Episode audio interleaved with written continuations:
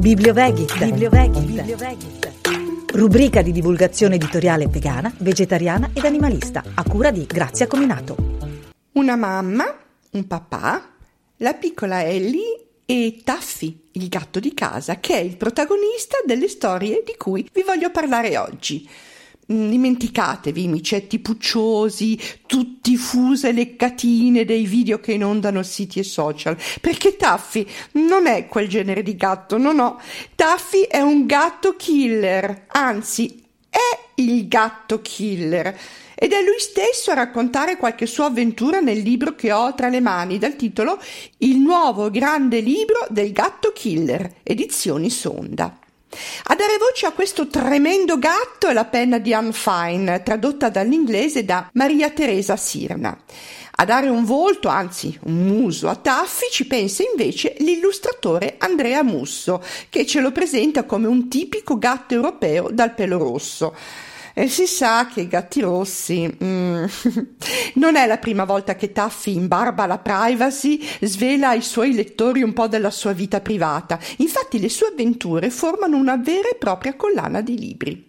In questo nuovo grande libro di Gatto Killer, Taffy ci regala tre racconti. Il primo è Torna a casa, gatto killer, Taffy ne ha combinata un'altra delle sue, diciamo per gelosia, ecco. E i genitori di Ellie, esausti per le sue marachelle, ne parlano e decidono di trovargli un'altra casa. Taffy ascolta tutto, ma quello che sente per lui è un affronto, non gli piace proprio per niente. Così decide di togliere il disturbo e cercarsi da solo una nuova sistemazione. Tante sono le peripezie che deve superare e tante le soluzioni da escogitare per mantenersi e sopravvivere.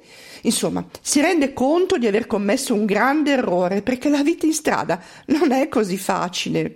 Per fortuna tutto si risolve al meglio e bisogna proprio dirlo appena in tempo perché pensate Taffi stava per finire in Spagna a cacciare topi per la bizzarra signora Panna Montata.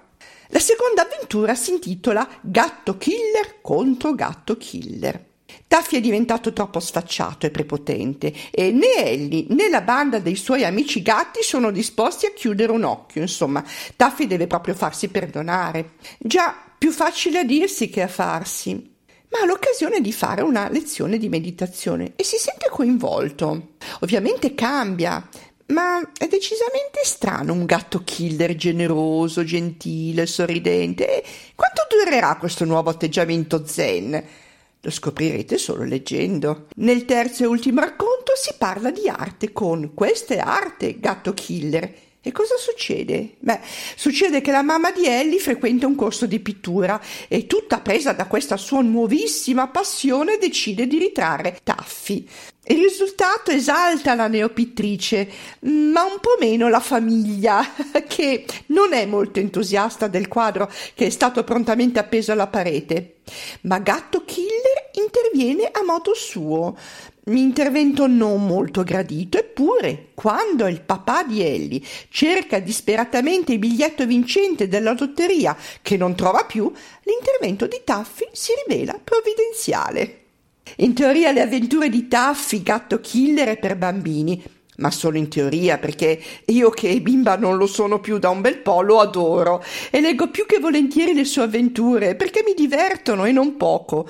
Forse perché ho un gatto che gli assomiglia. Mm. Quindi il succo è che i libri di gatto killer sono consigliati a tutti i lettori, da 0 a 100 anni. Eh, l'importante è che non siano i gatti a leggerli, se no prendono spunto e allora, allora sì che sono guai.